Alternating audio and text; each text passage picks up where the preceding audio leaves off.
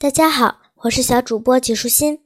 今天我继续来跟你讲世界历史。奥林匹斯山上的众神。从前有个人叫贺愣，这个名字听起来怪怪的，是吧？贺愣有很多的子孙，他们称自己为贺愣人。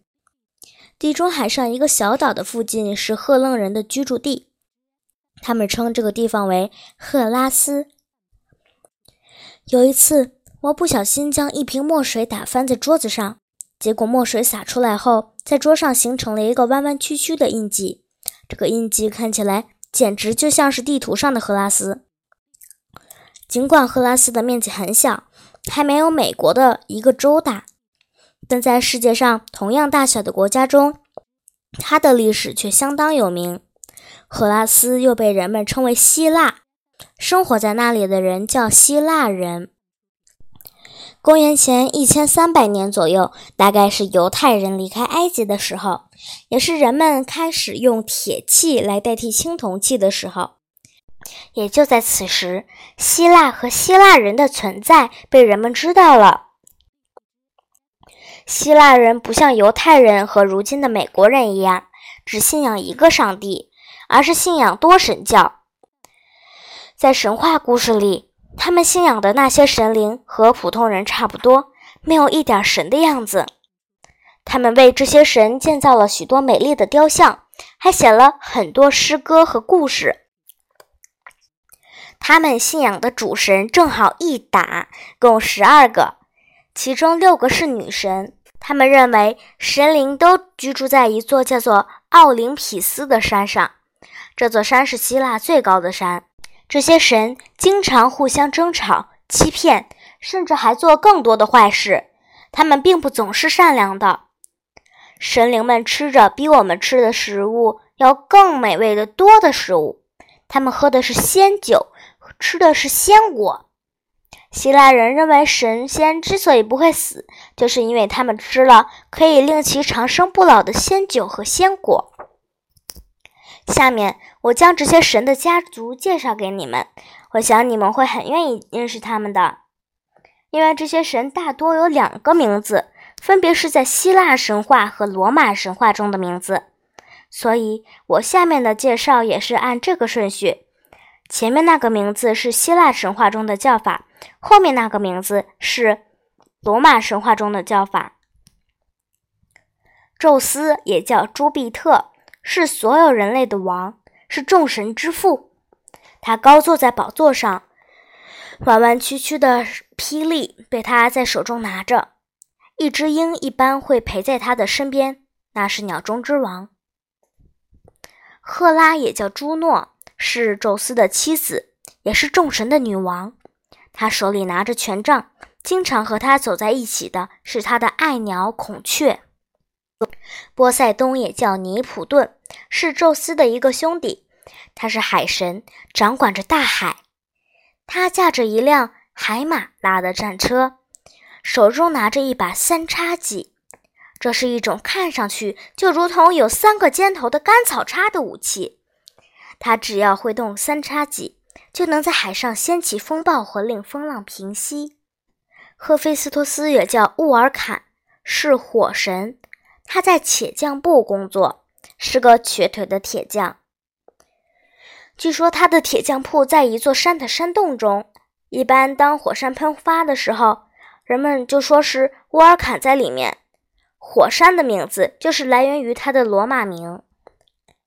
在所有男性神灵中，阿波罗是最英俊的一个。无论在希腊神话还是在罗马神话中，他的名字都是一样的。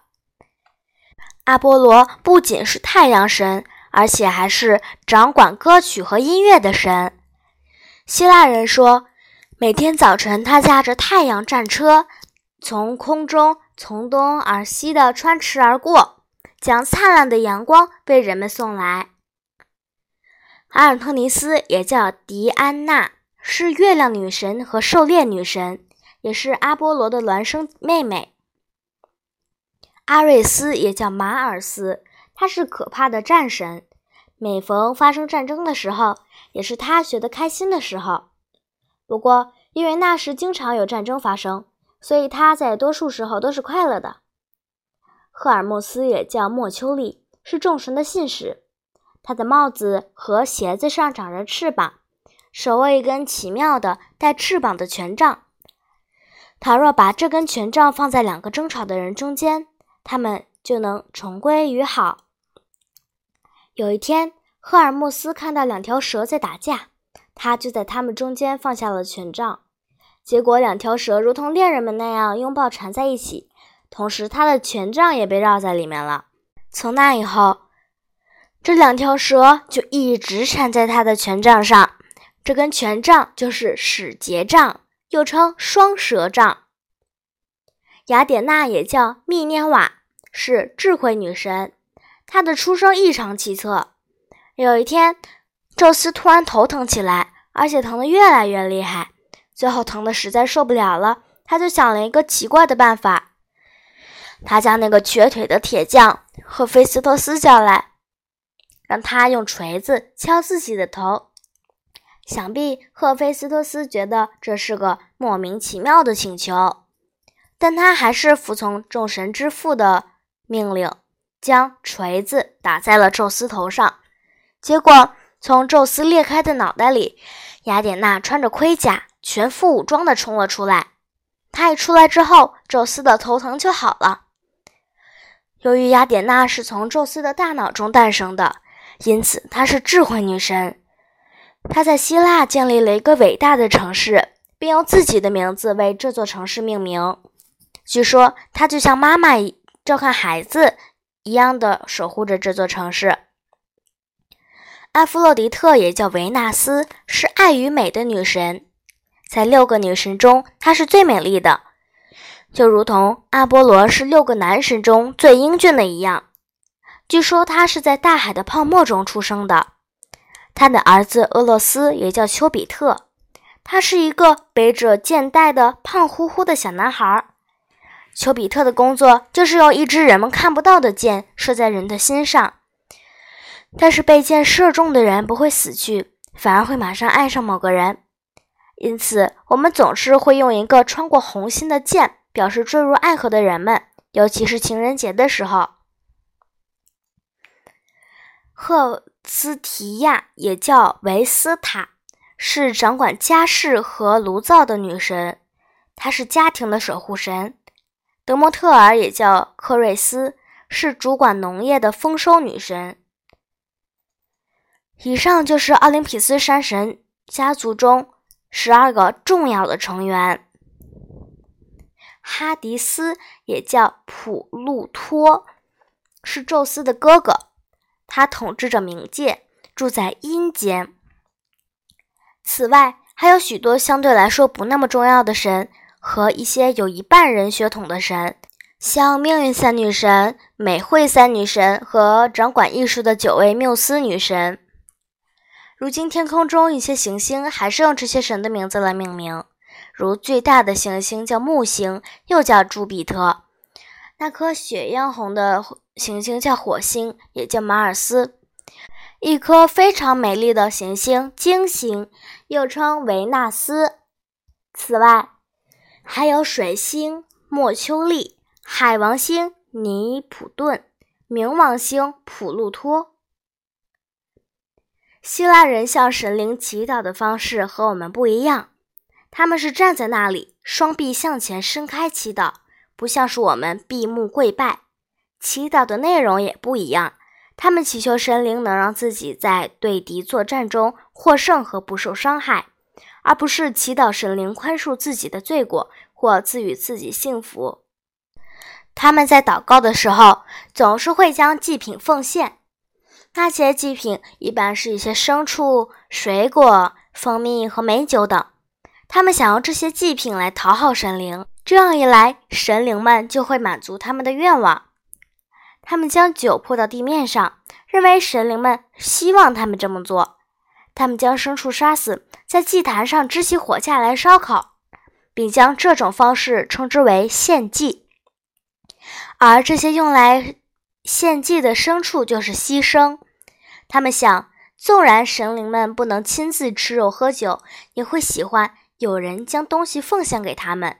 直到今天，当某人奉献给另一个人某物的时候，我们就说这个人做出了牺牲。希腊人在献祭时总会寻找一些迹象，以便判断神是否对牺牲满意，能不能答应他们的请求。像掠过头顶的鸟群，划过天边的闪电。只要有任何不同寻常的事情发生，他们都将其看作是有含义的迹象信号。这些信号被称作预兆。那些好的预兆表明神灵会满足他的要求，而那些不好的预兆就表示不好的兆头。其实，不仅古代的希腊人如此，直到如今，还有些人相信这种预兆。例如，有的人认为，当你看到一轮新月出现在你的右肩上方，那就是个好兆头；你将盐罐子打碎了，那就是个坏兆头。离雅典不远处有一座山，山名叫帕纳萨斯山。山旁边有一个城市，城市叫德尔斐。德尔斐城里有一道裂缝。沼气从那裂缝里不断的涌出，就如同火山喷发时释放出来的沼气一样。在希腊人的心目中，沼气是阿波罗的呼吸。一个女祭司坐在裂缝上方一个三条腿的凳子上，呼吸到沼气后，她就会变得疯疯癫癫、神志不清。那种症状和人们烧昏了头的时候差不多。当人们向她提问时，他就会说一些稀奇古怪的话，随后旁边的祭司再替大家解释是什么意思。这里就是人们称之为德尔菲神庙的地方。所谓的德尔菲神谕，就是女祭司回答人们的话。人们常常不远万里的来到这里，向神提出问题，希望能从神谕中找到答案。在他们的心目中，女祭司的回答就是阿波罗在回答他们。一旦不知道该如何做，或是想知道将来会发生什么的时候，希腊人就会去德尔菲寻求神谕的启示。他们坚信一切答案都可以从神谕中找到。不过，神谕的答案一般都像谜一样，可以有多种理解。让我来为大家举例说明吧。一个国王想要和另一个国家打仗，于是他就请求神谕说：“最终谁是获胜者？”神谕回答：“一个伟大的王国将会灭亡。”你将会觉得这个神谕包含着什么意思呢？对于这样的回答，你可以两三种理解。这种多义的语言，如今被人们称之为神谕式的。今天的内容就是这些啦，小朋友，拜拜。